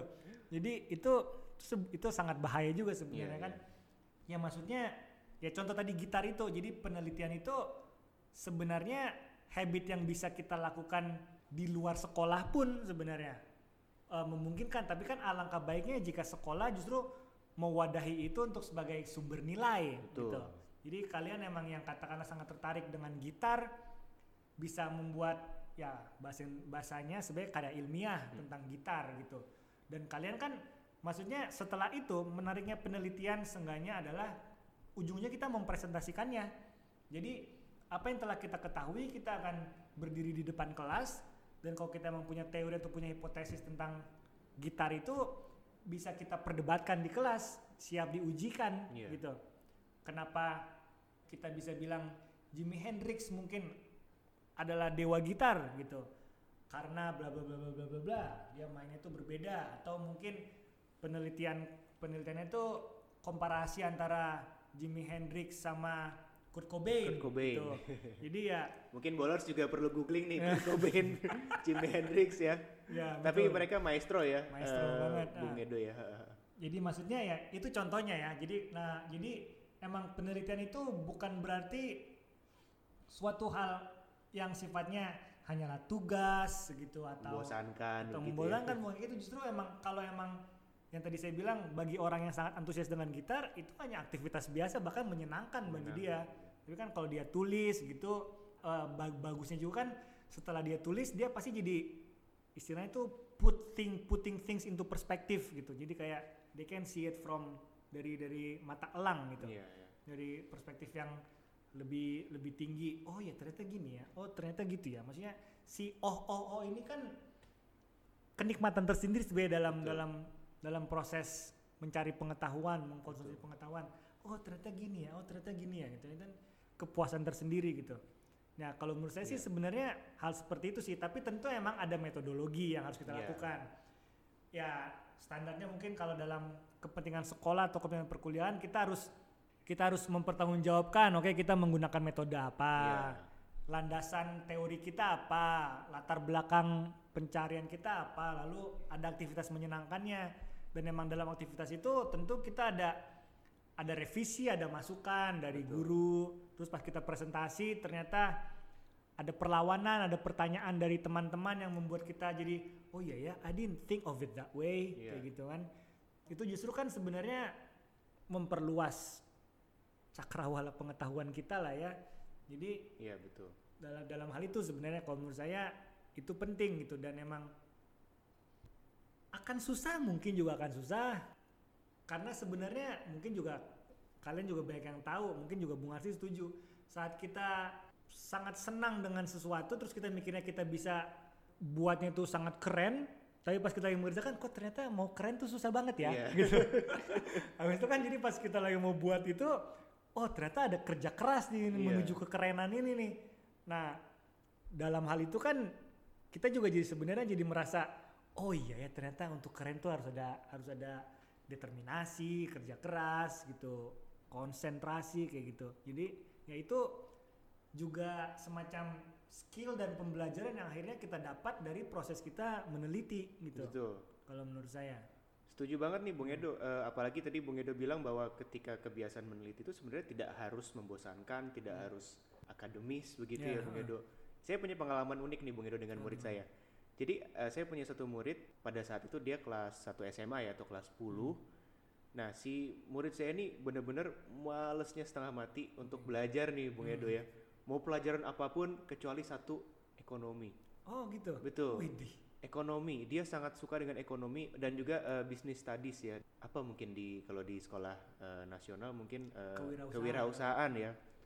Karena ternyata dia eh, pernah bilang sama saya bahwa dia bercita-cita ingin memiliki perusahaan besar. Oh oke. Begitu. Jadi cita-cita dia dia sebenarnya simple kasarnya gue cuma pengen kaya oh iya itu rasional Iya, sebenarnya itu rasional Hmm, banget kan. hmm. Nah, terus eh, pada suatu hari eh, waktu saya me- membebaskan si apa anak-anak ini untuk membuat tulisan atau eh, sorry, membuat presentasi tentang apa pun itu karena itu sebenarnya saya mau ngambil nilai untuk speaking test oh oke iya dalam eh, pelajaran bahasa Inggris ya. Nah, padahal si anak ini itu eh, sebenarnya blasteran nih, Bung Edo. Oke. Dia tuh ba- bapaknya orang asing lah, orang Hmm. Amerika kalau tidak salah. oke Kalau nggak salah terus dia lebih familiar dengan bahasa Inggris, cuma memang me- menulis dan membacanya itu selalu jelek nilainya. saya Hmm, nggak tahu, oke, saya nggak, saya masih belum bisa membuat dia lebih baik lagi gitu. Iya, iya. Tapi pada satu hari yang saya suruh anak-anak saya bebaskan mereka mengambil topik apa pun itu untuk eh, dijadikan bahan untuk speaking test mereka. Dia datang dengan si anak ini datang dengan eh, satu konsep bisnis oh wow yang Oke. luar biasa. Saya jadi berpikir ketika saya setelah mendengar, selesai mendengarkan presentasi yang luar biasa itu, saya, saya kalau jadi investor Hmm. Naruh uang saya langsung naruh uang di situ. saya bilang, kamu ini belajar. deh." Saya juga saya agak eh, skeptis awal ya. Oke. Ini hasil originalnya dia. Hmm. Saya pikir eh, kamu bisa sebutkan sumber-sumber. eh, kamu bisa mempertanggungjawabkan eh, Hmm. apa yang kau apa kalkulasi yang kamu bilang tadi. Saya kalau bahwa si investor itu akan dapat keuntungan segini Hmm. dengan eh, join dengan join di perusahaan kamu. Dia bilang bisa. Iya saya saya punya dasarnya, eh, Mister. Saya punya dasarnya Pak. Hmm. Terus dia buka tuh semua dia bawa. Ternyata dia eh, juga prepare data-data kalkulasinya Wow. yang dia am, dapat dari pelajaran ekonomi. Oke, dia bawa ke wow. pelajaran bahasa Inggris. Oke. Dia tawat dia beliin ke saya. Saya bilang kalau saya jadi investor, kamu tahu, saya langsung taruh uang di tempat kamu. Ya. Kamu tuh ternyata luar biasa cerdas. Saya bilang. Hmm. Kamu luar biasa cerdas dan di situ saya melihat bahwa oh ternyata dia anak ini sebenarnya punya kebiasaan meneliti Iya, iya. Oke, oke. bahwa oke, dia oke. mencari data-data Hmm. dan mungkin poinnya sama dengan Edo tadi Hmm. ketika suka dengan satu Iya, hal hmm. mungkin tanpa sadar dia melakukan penelitian Iya, walaupun iya, betul, itu betul. seperti kebia- eh, aktivitas yang dia Aktivitas sukai aja iya, begitu Betul. Iya, seru banget sih itu. Makanya kan artinya si anak itu sebenarnya bisa jadi bagi guru fisikanya dia dianggap wah ini kamu mau jadi apa nih ya Iya, dari, dari perspektif si si si guru Guru fisika, yang fisika. katakanlah memang misalkan dia ng- ngelihatnya dia pusing ngelihat pas ngoreksi nilainya begitu-gitu terus Betul, gitu. betul Tapi emang ternyata ya ya tentu ada ya kita semoga katakanlah emang ada guru fisika seperti itu terus guru fisika ini tahu bahwa dia ada presentasi sangat Hmm, sangat mengesankan betul. dalam dalam bisnis gitu. betul Jadi emang dia tahu oh lebih baik emang dialokasikannya ke situ gitu kan. Iya sih emang itu menarik banget tuh hal seperti itu. Jadi Iya. emang bagi dia si proses meneliti ini sebuah aktivitas menyenangkan aja kan gitu. Dan katakanlah kalau emang dia ada tugas penelitian tentang eh, bisnis apa yang seharusnya kita jalankan, Iya. dia sangat bisa merapihkan itu, ya kan? Betul. Ini oke kita punya pasar sedemikian rupa nih ada riset pasar begini, betul betul ya kondisi perekonomian begini, Iya. ya kan? Bagi dia itu, oh ya itu gampang ngaturnya. Kan sebenarnya dalam proses penelitian dalam kelas gitu kan, ke- untuk kepentingan sekolah, untuk kepentingan akademis itu kan udah ada kerangkanya kan, betul ya kan? Nah mungkin bagi beberapa anak melihat kerangka itu, aduh males nih ngerjainnya, gitu kan? Tapi sebenarnya kalau emang si anak tadi yang punya proposal bisnis itu ngeliat kerangka ini tinggal ngeliat oh nanti di sini saya masukin ini nanti di bagian tiga bagian isi saya masukin ini bagian landasan saya naruh ini jadinya suatu hal yang sebenarnya simple for him to actually finish it gitu. Iya, and he loves it. and he loves it ya kan Iya. jadi kalau emang ada penelitian itu kan jadi sekolah bukan yang tadi Einstein bilang intervene with they, Betul. their their learning justru facilitates their learning kan Iya.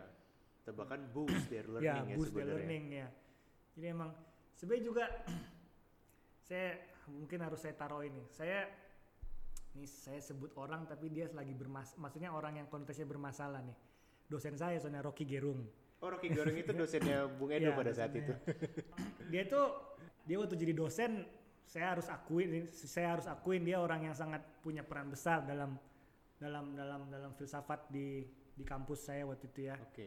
di UI. Jadi kalau emang dengerin dia ngomong debat sama dia tuh sangat seru. Tapi emang ya mungkin dia kayaknya sekarang lagi ya seneng playground barunya itu dunia politik gitu. kalau bagi saya sih ngeliatnya gitu ya. Iya. Um, mohon maaf nih kalau ada pendengar Rocky. Cuman saya lagi ngomong dia sebagai dosen filsafat saya ya. Um, salah satu hal yang sebenarnya dia pernah kritik sebenarnya banyak banget yang sangat mempengaruhi saya. Salah satunya sebenarnya adalah bagi dia dia pernah ngomong gini. Tugas guru adalah memupuk pemikiran murid, bukan menanamkan pemikiran guru pada murid. Oh, Gitu. Bagi saya itu betul banget. Iya, benar. Jadi emang saya juga sebagai guru saya juga merasa oh ya saya nggak boleh menanamkan pemikiran apa-apa.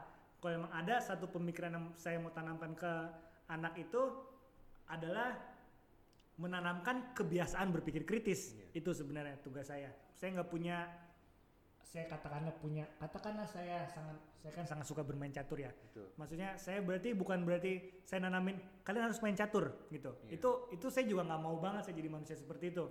Tapi saya harus memupuk dia sebagai sebagai tunas, sebagai yang yang bisa menghasilkan apa, itu yang saya pupuk gitu. Iya, betul. Itu maksudnya berhubungan sama yang kita harusnya ngebus gitu ya. Iya. Ya tugas mencerdaskan kehidupan bangsa itu memupuk pemikiran anak ini Iya, gitu. iya.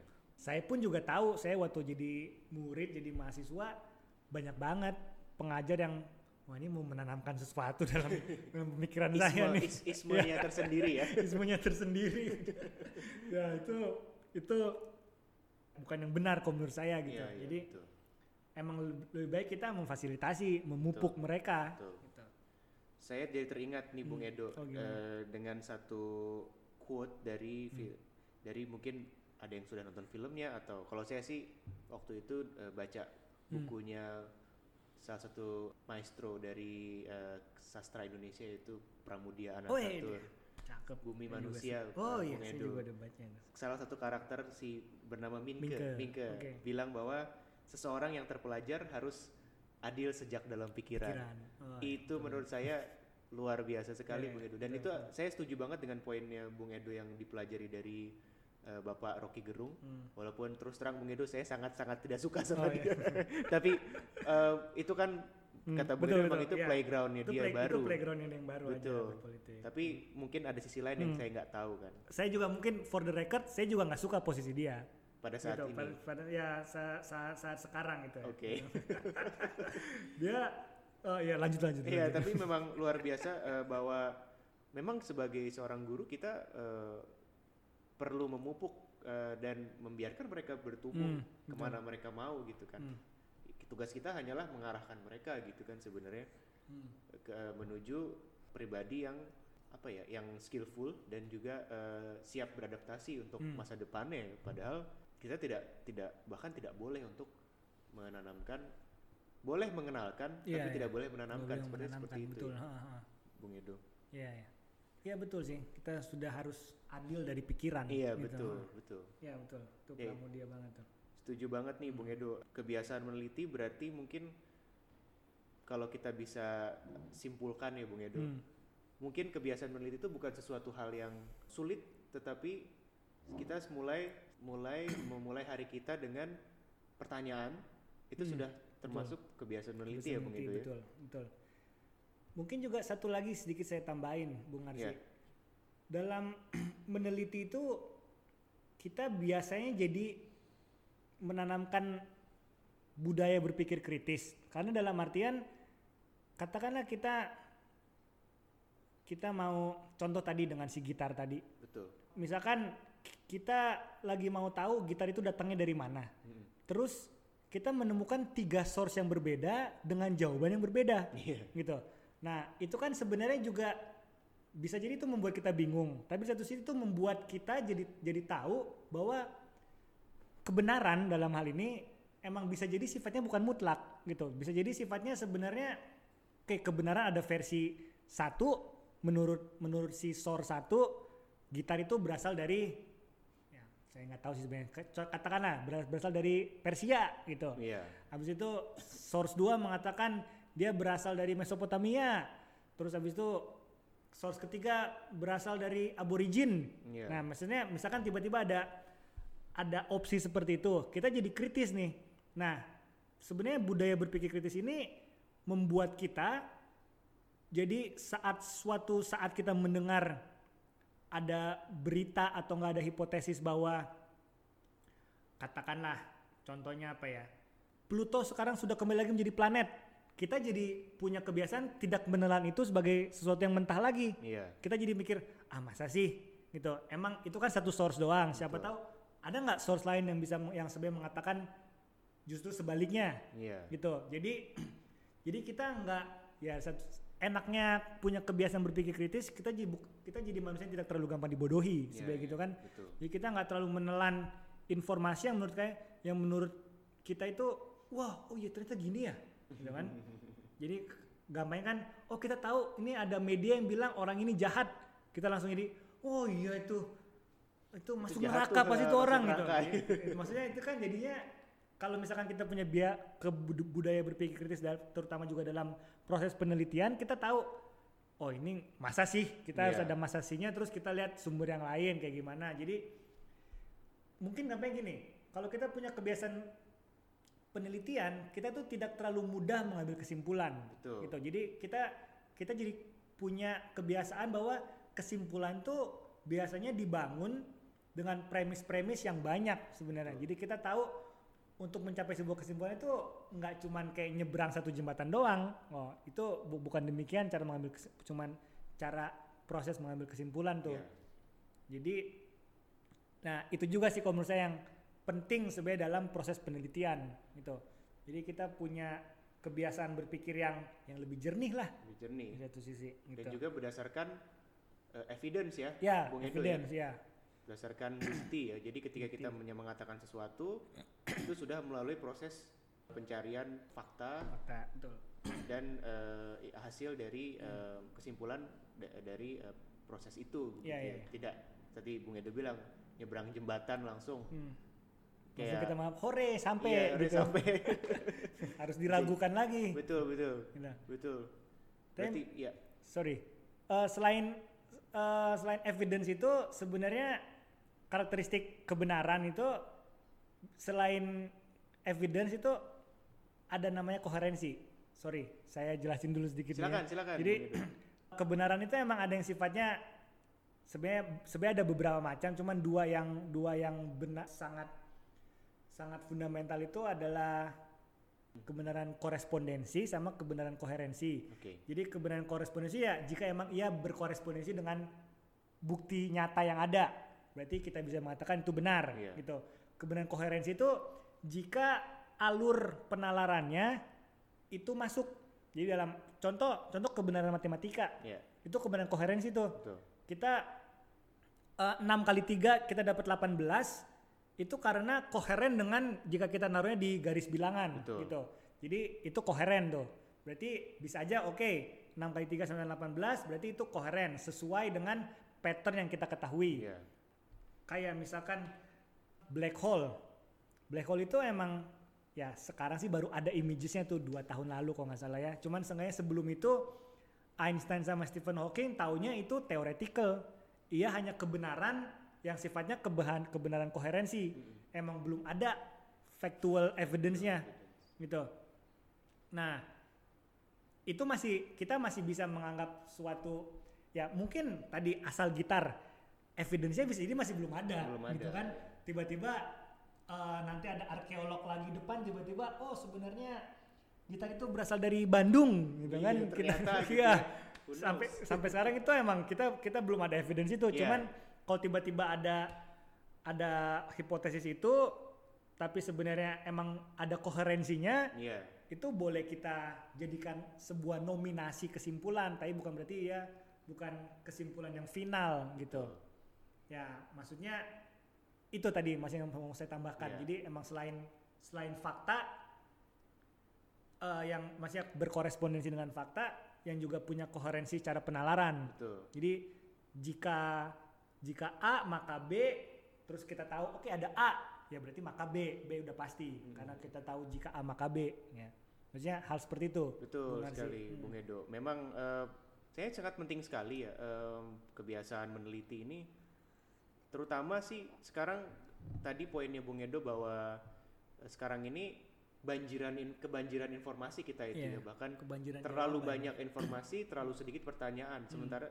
itu terkadang membuat kita salah mungkin dalam mengambil informasi betul dan juga bahkan ada beberapa informasi yang memang palsu atau kita bisa bilang berita bohong atau Oh, betul. bahasa kerennya mungkin sekarang hoax ya. Ya, Nah mungkin eh, ini juga jadi satu poin penting bagi kita semua ya bahwa ketika kita berhasil menanamkan kebiasaan meneliti sejak eh, sedini mungkin, maka kita tidak akan terpengaruh dengan hoax itu. ya. Dan ketika kita tidak terpengaruh dan tidak me- apa ya berhasil memilih memilah-milih informasi yang benar dan tepat dan akurat, maka tentunya itu akan berdampak baik untuk kehidupan kita. Mungkin seperti itu Ya, Bu Edo kalau menurut saya. banget, saya setuju banget Bung Arsi mungkin saya tambahin juga sekalipun kita mendapatkan berita yang sebenarnya bagi kita menyenangkan atau bagi kita kurang menyenangkan ada baiknya kita tetap ragu akan berita itu Iya. kalau menurut saya. Hmm. Jadi ya itu enaknya karena kesimpulan itu sebenarnya tidak pernah akhir sebenarnya. Betul. Jadi ada ada kemungkinan baru akan hal yang lain. Kesimpulan tersebut akan menjadi pintu untuk penelitian berikutnya Ya, seperti itu betul, ya betul. Bung Edo. Ya, setuju Wah, saya. iya. Oke, luar biasa sekali Bung Edo luar biasa topik juga, Bung diskusi kita hari ini. Memang em, kalau ngobrolin masalah masalah pendidikan memang nggak ada habisnya ya Bung Edo Oh, ya. iya, betul. Kalau menurut saya sih Artinya emang episode kita bu- mungkin in- infinite nih, Bung Infinite. Arsi, ya. karena nggak ada habisnya kan dunia pendidikan. betul. Nanti akan kita bagi lagi di episode berikutnya mungkin ya Bung Edo ya. Baiklah. Ya, mungkin kita bisa simpulkan eh, untuk diskusi kita hari ini, Bung Edo, bahwa research as a habit atau penelit- kebiasaan meneliti itu sangat penting karena dengan memiliki kebiasaan meneliti kita terbiasa untuk mencari perspektif lain dan perspektif-perspektif lain itu akan bisa kita akan bisa kita jadikan referensi untuk mengambil suatu keputusan mungkin seperti itu ya Bung Oh iya, betul. Mungkin kalau dari saya juga, mungkin selain istilahnya selain kesimpulan, bagaimana cara kita menutup pembicaraan ini, katanya gitu. Ya. Eh, dengan ya kata-kata di bagian akhirnya adalah ya kita tahu kebiasaan meneliti itu sebenarnya adalah untuk memuaskan keinginan kita untuk mencari tahu. Jadi itu sebenarnya harus menjadi sebuah budaya untuk kita sebagai individu yang selalu haus akan pengetahuan ini dan juga ia memberikan kita beberapa pelajaran seperti seperti jadi kritis memilah-milah informasi kita juga jadi bahkan ragu dengan informasi-informasi tertentu yang sebenarnya adalah ya bagus karena kita jadinya memilah-milah informasi yang menurut kita jadi tidak relevan atau Iya. tidak terlalu berguna. Nah, kalau menurut saya sih kesimpulannya berarti adalah kita harus menjadikan ini sebuah habit bagi kita yang belum gitu. Sehingga kita punya kebiasaan berpikir kritis gitu dan juga pikir terbuka dalam artian karena kalau saat kita berpikir terbuka kita kita jadi menerima pengetahuan-pengetahuan lain yang artinya ya memperkaya cakrawala pengetahuan kita tersendiri gitu kan Betul sekali.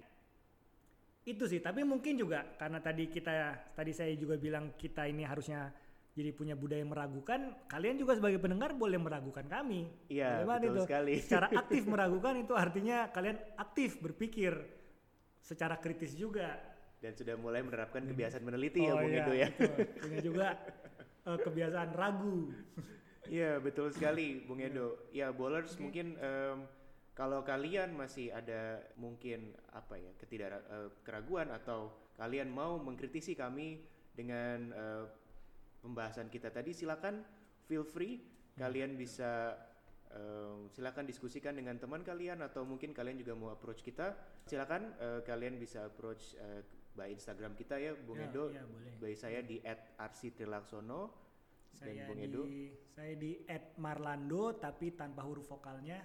Oke, nanti kita akan taruh di Spotify profil kita. Terima kasih banyak eh, teman-teman eh, bowlers untuk mendengar apa eh, telah mendengarkan diskusi kita. Semoga diskusi kita kali ini lebih membuat kalian memiliki satu perspektif baru dan juga membuat hidup kalian lebih baik. So thank you for listening. My name is RC and Saya Edo, terima kasih banyak juga telah mendengarkan. Terima kasih juga Bung Arsi for having me here. thank Semoga you. kita ada ke depan-depan lagi ya. pasti Bung Edo, thank you so much Baik, for siap. This, uh, this discussion uh, luar biasa Bung Edo kita belajar banyak. Dan sampai ketemu bowlers di episode selanjutnya. See you and have a bowler day. Bye-bye. bye